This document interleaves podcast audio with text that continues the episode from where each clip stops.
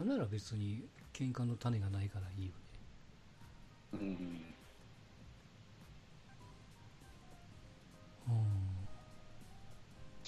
うん。いや、だから、もうまた怒られるけど、バファローズって名前やめた方がいいと思うけどね、もうね。何がいいですか？いや、その、昔の思い出をこう消すような、もう全然関係ない名前の方が良くないですか？思い出すじゃないですか、こう。で、サードユニフォーム、オリックスのユニフォーム着たり、近日ユニフォーム着たりするじゃないですか。うん。あれが僕ダメだと思いますよ。ああ。うん。いや、そうやってこう、ユニフォーム着るくせに、わだかめが残ってるわけじゃないファン的にも選手的にも。うん。うん、ずーっと引きずるもんね。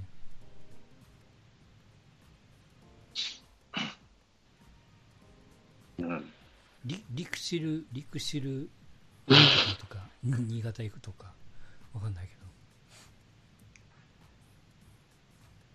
ど。なんかもったいないですよね。いい選手持って。なんかね、ここまで低迷されるとね、ちょっとね、辛いです。うんいや、あの、すすげえ申し訳ない言い方すると、うん阪神的にはこういう低迷をしていただいて、山岡とか吉田とか、FA で来ていただけるなら全然ありがたいわけですよ。うん、まあそうだと思うんですけど。全然引っ越ししなくていいし、ね、うん。子供結婚して子供さんがいるんだら、その生活環境も変えなくて、球団変われるわけですから、まあ、それはそれでいいっちゃいいんですけど、ちょっとあまりにもったいなさすぎますよね。うん。そのくせの阪神、オリックスって交流戦するとむっちゃくちゃ強いからね、頭にくるんですよ。あの時期だけ元気なんで。うんいや、福田とかいい選手だもんね。うん。FA でバンクの福田も取っちゃえばいいんじゃないですね。二人並べりゃいいんですよね。あの裏。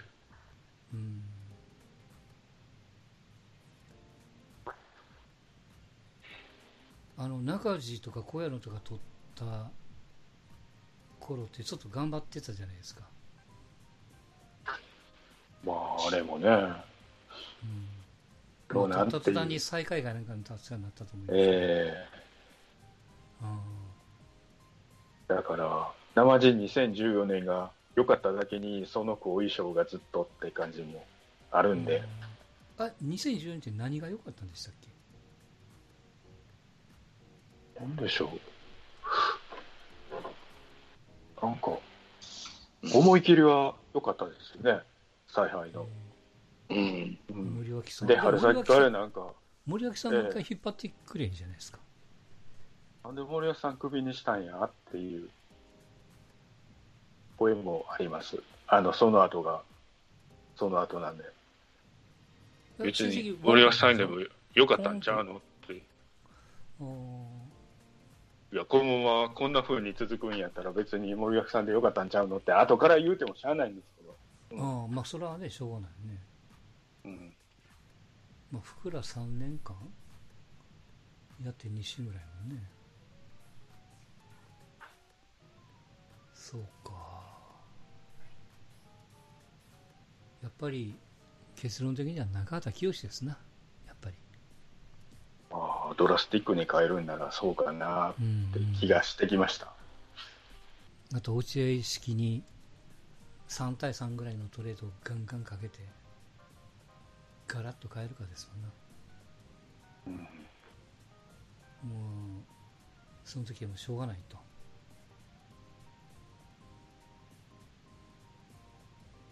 例えば山岡一人に対して、えっ、と、巨人から亀井と、もう一人誰かおらんかな。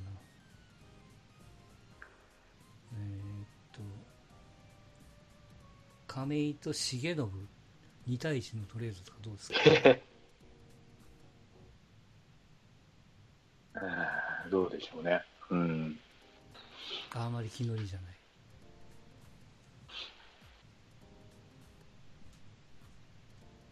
なんかかね、頑張ってますもんね、優勝しだし。うん。いや、その山岡の代わりをこう、ドライチで取ればいいじゃないですか。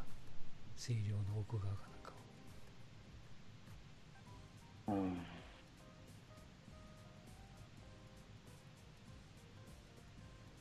でとにかくその打線がって言われたから多少こうピッチャーが数が足らないぐらいちょっと危機的になったとしても、うん。うん、スタミナをガッと固めてあとの、ね、カバーは外国人のピッチャーで補うみたいなねうん。僕の今理想は今の西武みたいな感じ。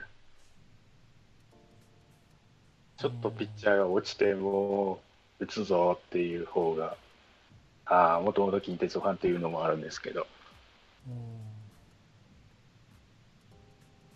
T 岡田って復活しないですか？T はまだ2軍です。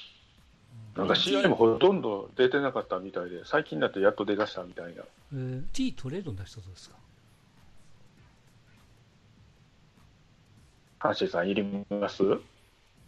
誰誰が欲しいですか？阪神誰出します？いや別にいいですよ欲しい人言ってもうん。いやーちょっと浮かばないです。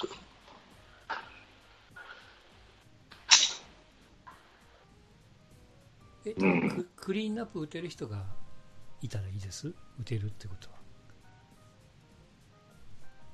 うーん。もう、今のところちょっと、ほんまに、戻ってくれんのかなっていう感じなんで、T さんが。松木さんって基本的にあれですか、その選手のトレードはあんまりこうやりたがらない派ですか？そうですね、できたら、ができたら。なるほまあ、行くもんは仕方ないですけど、ど。はい。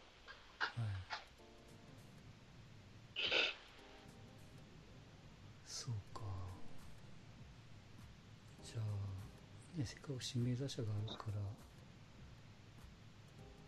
外野にちょっとこうバカ打ちするようなうん。選手を取らないといけないよね。難しいな。ううん。難しいです。やっぱ監督をコント変えてこうチームカラーを変えるしかないのかあとは身売りでフロントのカラーを変えちゃうといっぺん。にそうですね、なんかフロントが、うん。これ松木さん的にはオリックスって名前がなくなってもいいんですか？私は別にもう、そんなにこだわりは、バファローズって名前もなくなってもいいですか？まあ仕方ないかなと思います。もあ仕方ないレベル？できたら残してほしいですか？う、いや、もう別に、スパッとうん。もう、近鉄が消えた時点で 未練はない。うんうーんうん。思い切ってセ・リーグのファンになるとはどうですか？いやー、今更セリーグはちょっと、もうずっとパ・リーグで来てるんで、がガラッと変わりますよ、生活。まあ、どうせ変わられるんでしょうけど、これからね。はいねうん。いや、西武ファンになったらどうですか、この際。なんか一番手っ取り早いような気しますけど。ありがとうですね。うん。どうですか？そうしません？向こう。今年の8月8日以降は西武応援しますみたいな。とりあえず宣言をして応援しません？一回。いやいや、朝は捨てれない。こんなオリックスでも。まあ、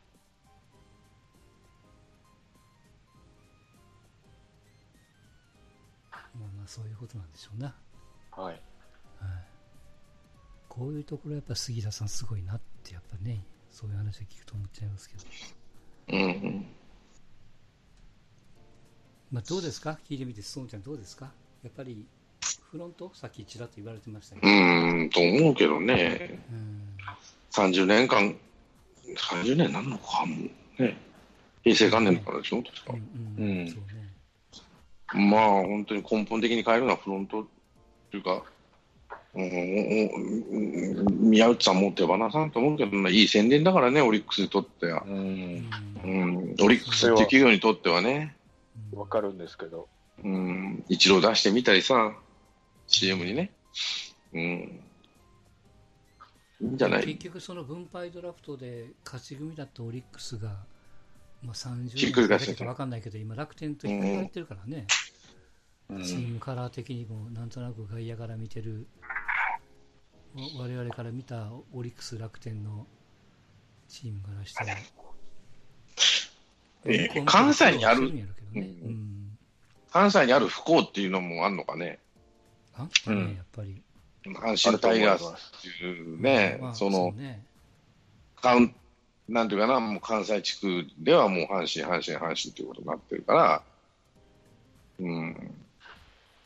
やっぱそれがあるんじゃないの？本当は。そう。うん、だから野球を真面目に見てる人が、馬鹿らしくなってきてるのかもしれないし。あーだから、あんまりいいか、いい言い方じゃないけど、関西地区の人って真面目に野球見てるとは思うけど、少ないんじゃないのと思う。そうねうん。いや、うんでもね、あのーまあ、それ昔の世代だから申し訳ないけども、僕らぐらいの、まあ、多分50代松、松木さんも入るかもわかんないですけど、たまたま松木さんは近鉄っていう道を取りましたけど、うん。僕らは阪急っていう、うん阪急子供の会というかね、阪急ファンになってる人間が、周りは多かったんですよ。まあ、あの当時は近ですけど、鉄がうん。どう弱かったからね、えーまあまあ、あの当時はね。はい。で、やっぱそれもあるし、うーん、ねえ、その、やっぱり、その、阪神、阪急、南海、阪神、阪神、阪急、南海、近鉄、この4チームの中で一番弱いのはタイガースでしょう。まあは、南海もそうなのかもしれないけど、うん。その昭和の言う時代で言うとね、そうね、前半はね。うんそうんそれを考えて、なんで弱いチームがあんなに人気あるかってことになると、セ・リーグにいたっていううん、のが一番大きかったと。ね。で、パ・リーグに残っ行っちゃった負け組になっちゃったよね、残念ながらね、うん。その 3, 三施設は。うん。それを、まあ、受け継いで、うん。うん。うん、やっぱり出ていかなあかんことはないと思うけど、関西圏ってやっぱりそんだけ証券広い割には野球を受け入れ、2チームも3チームも受け入れられるだけの度量がないんでしょうね、関西には。うん。もしかしてね。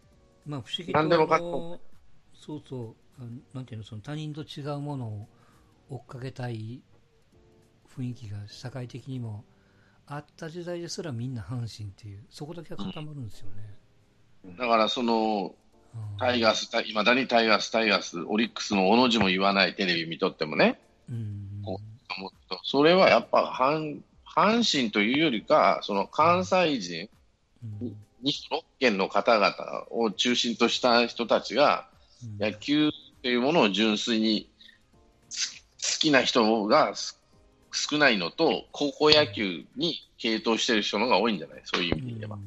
野球というものに対しては、高校野球の方が、なんていうか、ま、真面目に見ると言ったら言い方悪いけど、その、金を出すとかさ、そうだって関東何チームあるのってなるでしょ？東京に2チーム、千葉、埼玉、神奈川、うん。ね、4チーム、5チームあって、まあまあ人口密度とか考えれば、うーん、ね、愛知県で1つでしょ？うん。福岡県でさえ1つ持てるのに、2つ持てないわけないんですよね、関西圏で。あんだけの証券があって。ってなると、やっぱりそこに、阪神タイガースが異常に強いんだって話は別だけど、うんそうじゃないし、ってなるとね、カウンターっていうところで、東京のカウンターっていうので、全部引き、なんていうかな、引き受けてるのが阪神タイガースになってるんだよ。うん。うん。まあまあ東京対大阪っていう構うん。図式が好きだから、うん。それが、例えば仮によ、うん。オリックスがセ・リーグにいたら、阪急とかね、どっか一つがね、図式が変わってきてたかもしれないしね。うんオリック、スってあるんですか？そのロッテ、オリックスとか西武、オリックスで西対東みたいな。構図ってあるんですかね？いやたまに出張できて地下鉄とか張ってるとなんかこう対決の構図みたいな西東っぽいことは確かに書いてるんですよポスターにはうん。ただそれぐらいファン的にもそういう認知されてるんかなっていうセ・リーグの方我々ファンは全然わかんないから。ふーんあこんなことやってるんや程度で終わってますけど、あんまりそんな煽るようなポスターは、まあ、たまにはありますけど、そんなないかなと思う。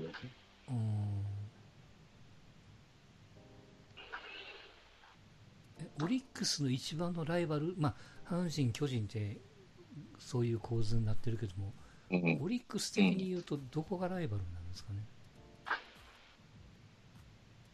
今、絶好のライバル？いると思うんだよね。うんどうなんでしょうね。今さどうなんまあまあまあ、あの、ちょっと前までは昭和の後半は西武でしょ。うん本当に叩きたい対象はね。うんそれで近鉄が一瞬盛り上がったじゃない。うんうん。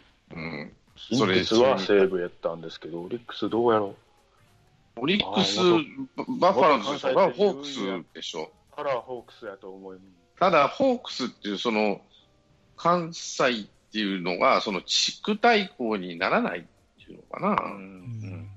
その、やっぱりさ。うんあの、プロレスじゃないけど、立派な阪神、まあこちらから、あの、阪神から見たらヒー、立派なヒールがいるわけですよ。うんうん。うん。やっぱヒールが弱いんだよね、地区としても。やっぱ地方というところで、その阪岸ビーキから見たら、田舎のチームを、い都会っ子が田舎を叩くわけにいかないと。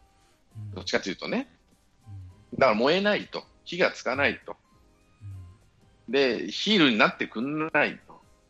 じゃあ、えー例えば西武ライオンズって立派なヒールがいたんですよ。お金もあって、都会、都会でもないんだけど、まあ、うん西になって。だから阪、一瞬近鉄燃えたじゃない、それで。うん。あんだけ強かったから。ところが、ヒールやり続けなかったもんで、あの、西武ライオンズがね、途中で降りて、普通のね、6分の1のチームになっちゃったわけだから、うん。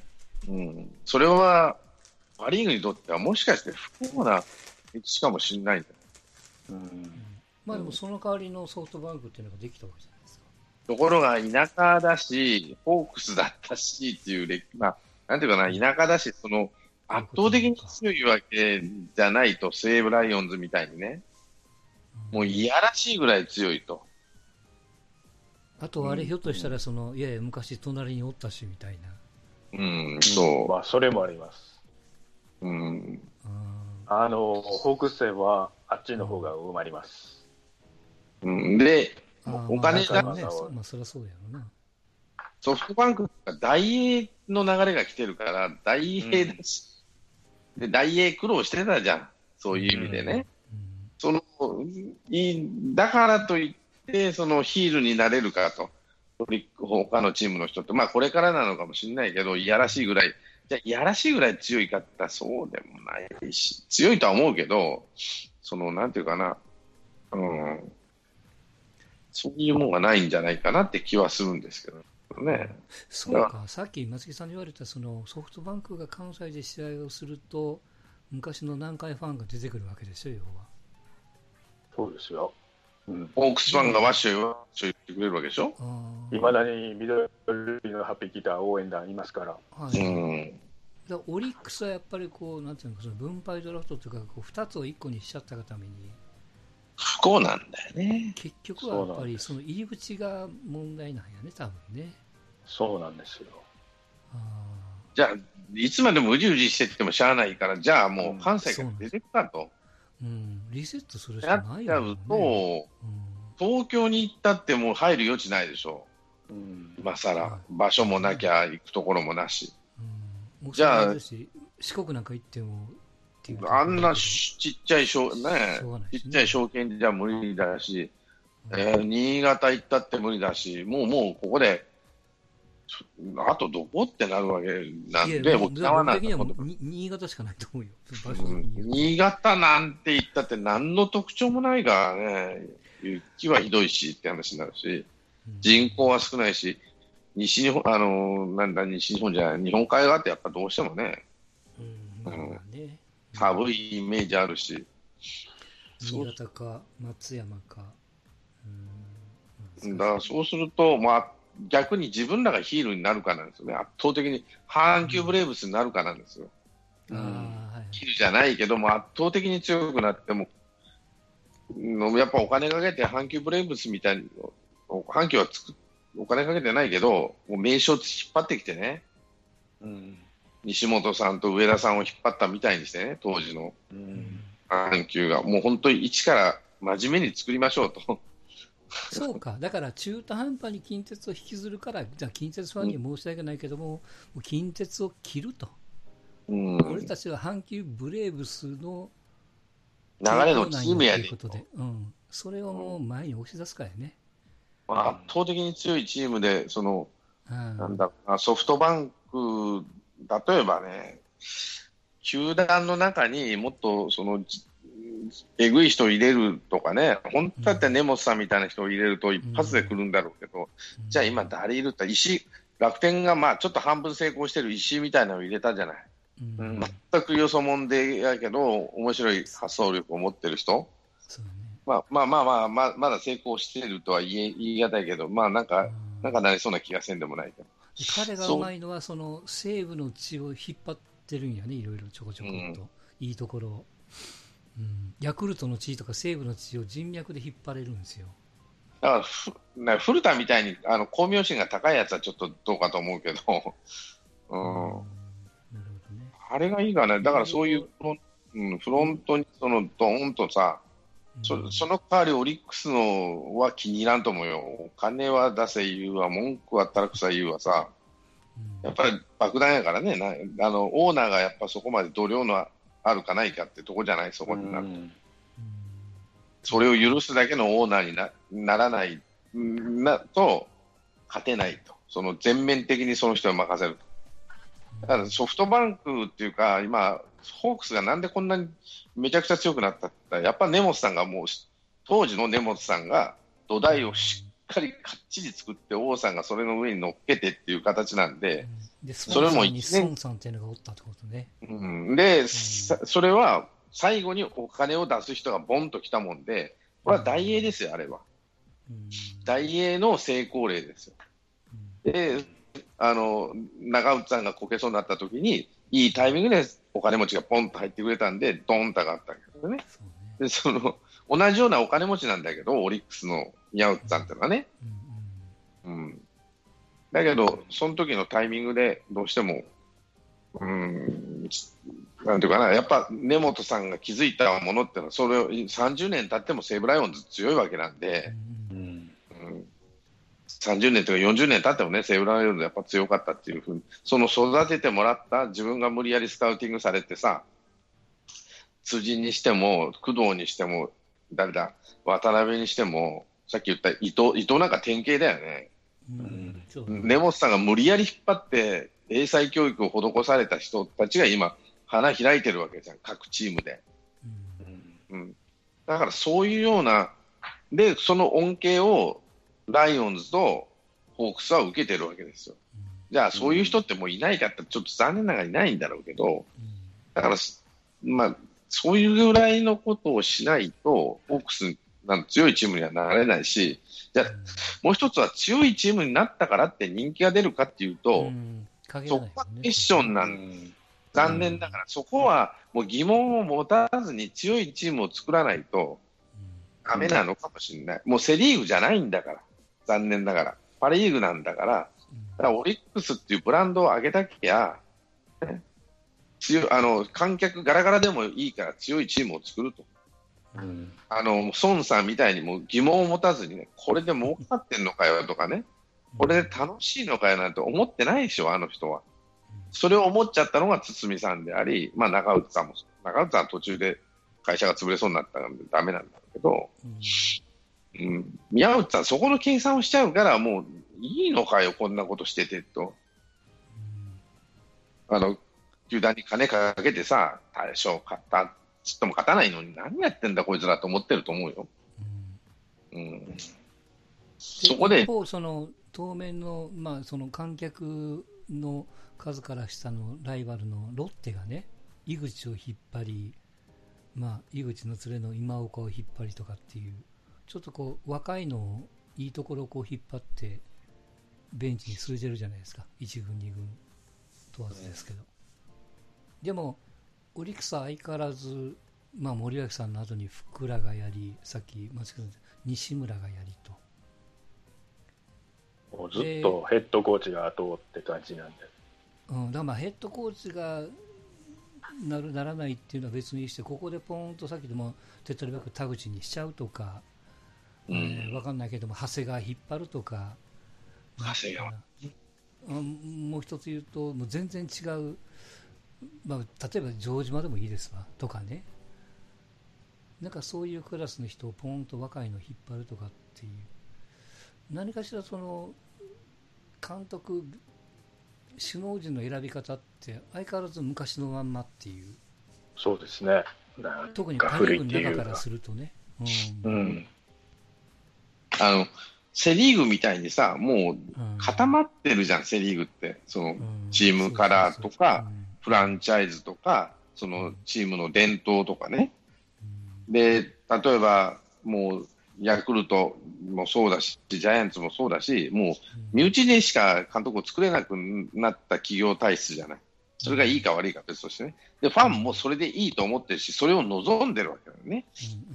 みんなが、意外と。阪神もそうかもしれない。でもパ・リーグって結構自由じゃない。そういう意味では。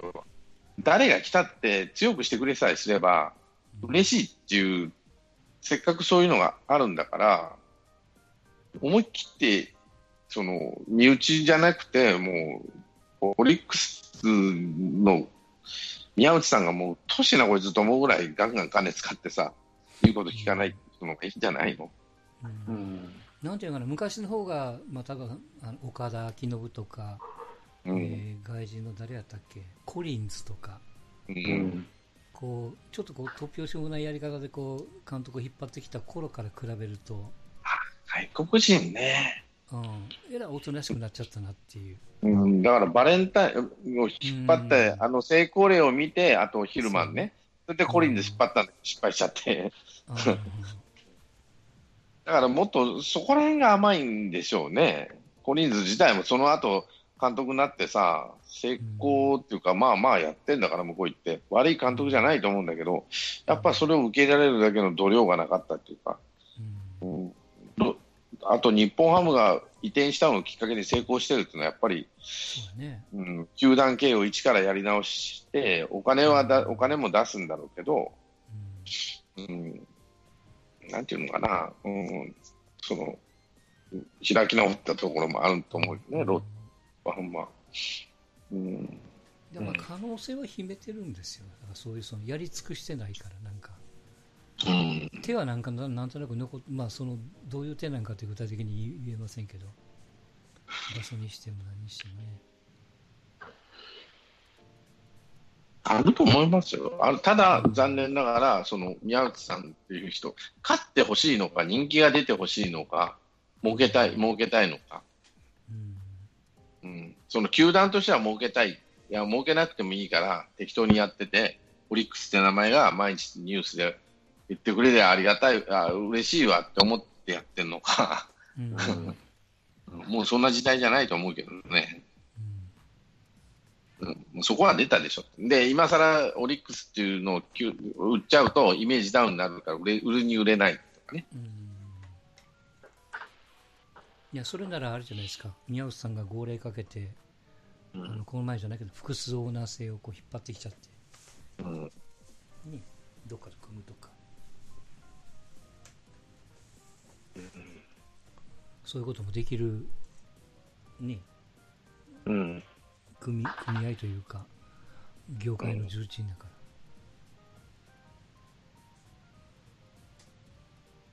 なんか、なんか歯がゆいよやっぱね、オリックスがこう、鳴かず飛ばずがずっと来てるんで。歯がゆいです。うん逆にあの2014年ってのはやっぱ奇跡なんやね。まあ、今からしたら奇跡ですね、あれは。うんで、その奇跡を起こした主軸はみんないなくなっちゃってるからね。うん。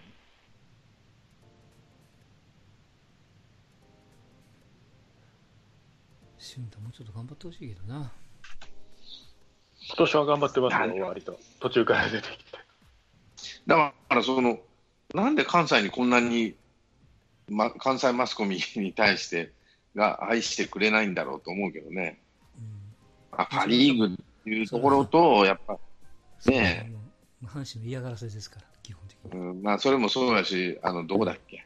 吉本興業みたいに各メディアにかはオリックスの株をぶん投げて、放送しろと。うん。それぐらいしないとダメなんじゃないの？もしかしうん。て。うん。だって、近鉄だってさ、俺、どこのラジオだった？ラジオ大阪かなんか毎週やってたじゃうん。ラジオだったけど。うん。ん。ねえ、安倍さん？安倍さんだっけ？ああれは、みえっ、と、朝日放送か。週朝日放送だね。ね。ねえ、ああいう近鉄だってやってくれたじゃん。あ面白い。あれきたまに聞いとったけどさ、面白かったもんね、あれ。オフなんかね、特に。うん、そうや、今こそ吉本と組んで、オリックス芸人を増やしたいんだよね。そう。うん。オリックスなんで吉本と組まねえんだろう。あ吉本吉本が組ませてくんないんだと思う。う ん多分損だと思ってんじゃない？うんうん。昔だったら藤田誠がね、阪神ファンだ、あ近鉄ファンだとかね。うんうん、いや、もう、金鉄さんもう忘れよ。こう言うと申し訳ない。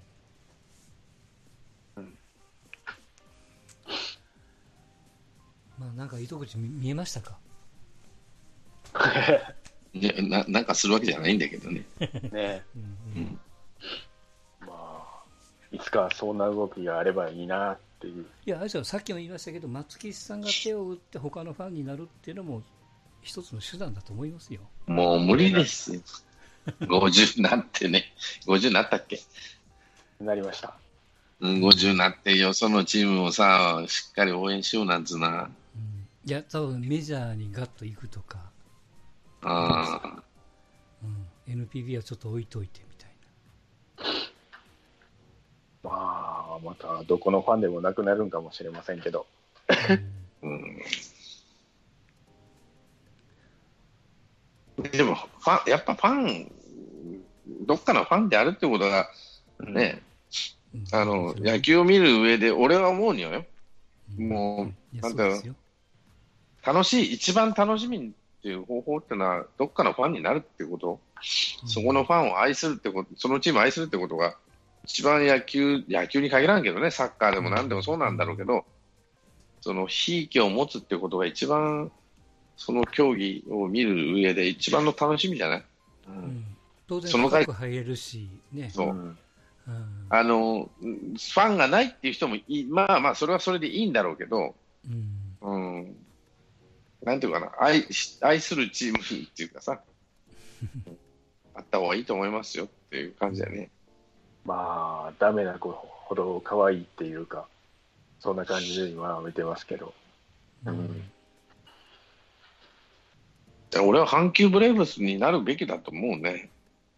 うんまあ、中途半端するんやったらね。もう徹底的に阪急じゃないけど、強いチームにして、もう誰が何と言おうかというかね、その、土台から作っていった方がいいんじゃないそれとやっぱ関西で人気を出そうと思ったら、せっかく立地のいいいい球場持ってんだからさ、と思うけどな。うんうんなんか考え、そこはなんか考えてくださいというか、吉本と組むとかね、100億円やるから。うんうん。かな。それはいかがでしょうね。そういう案で。うん。はい。吉本興業やな、キーは。うん。い闇営業させて。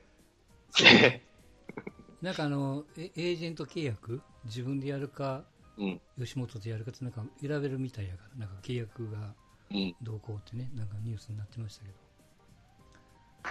うんいいんじゃないですか？いつまでも、マスオカの岡田に頼っとっちゃいかんと思うよ。他誰がおるのか知らんけど。うん。ああ、そうすると、あ、松竹でもよろしいやん。もうこうなりゃ。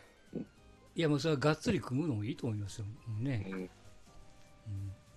こうなったら応援しますみたいなね。松竹もマイナー感溢れるからね。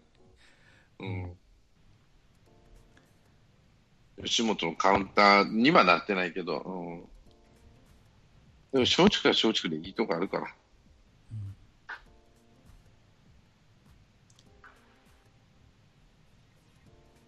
い。そんなところですか。はい。今日なんか育成の野手出身の勝ち投手ってことで、オリックスの超役、はい。初先発初勝利と。うんそうですね。なんか、ヒーローインタビューで、きょ鶴さん今日なんか、台湾の父の日やから、お父さんに高校でよかったって、ヒーローインタビューで泣いてます。これあれ、台湾隣はねの知、陽陽大官のなんとかっていそうそう、ねいいとこ。あ、親戚なんや。うんうんえいいよ。陽大かな。高尾、高尾やな、彼は。ええうん。いいよな。はいはいはい。あ、そっか、野手からピッチャーってあれか。加瀬とかそうか。うん懐かしいな。北洋高校ね。うん。北洋高校出身で、ドラフト1位。そうそう。うん。加瀬は大いやすごいなと思ったけど、うん、なんかね、かわいそうやったかな。なんか、便利屋さんになっちゃったね、逆にう。ね。うんうん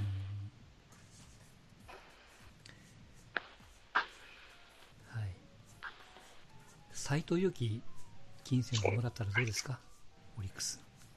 いやー、斎藤佑樹ね、日ハムね、オリックスにずーっとぶつけてくるんです。うん。いや、ここ勝こやったら勝てるやろって感じで。金銭トレードぶつけりゃいいじゃないですか。どうですか？いやあ、いや、なの、そこは。ーいや、いや、オリックスにかなわへんのに、他の球団多分無理やっていう。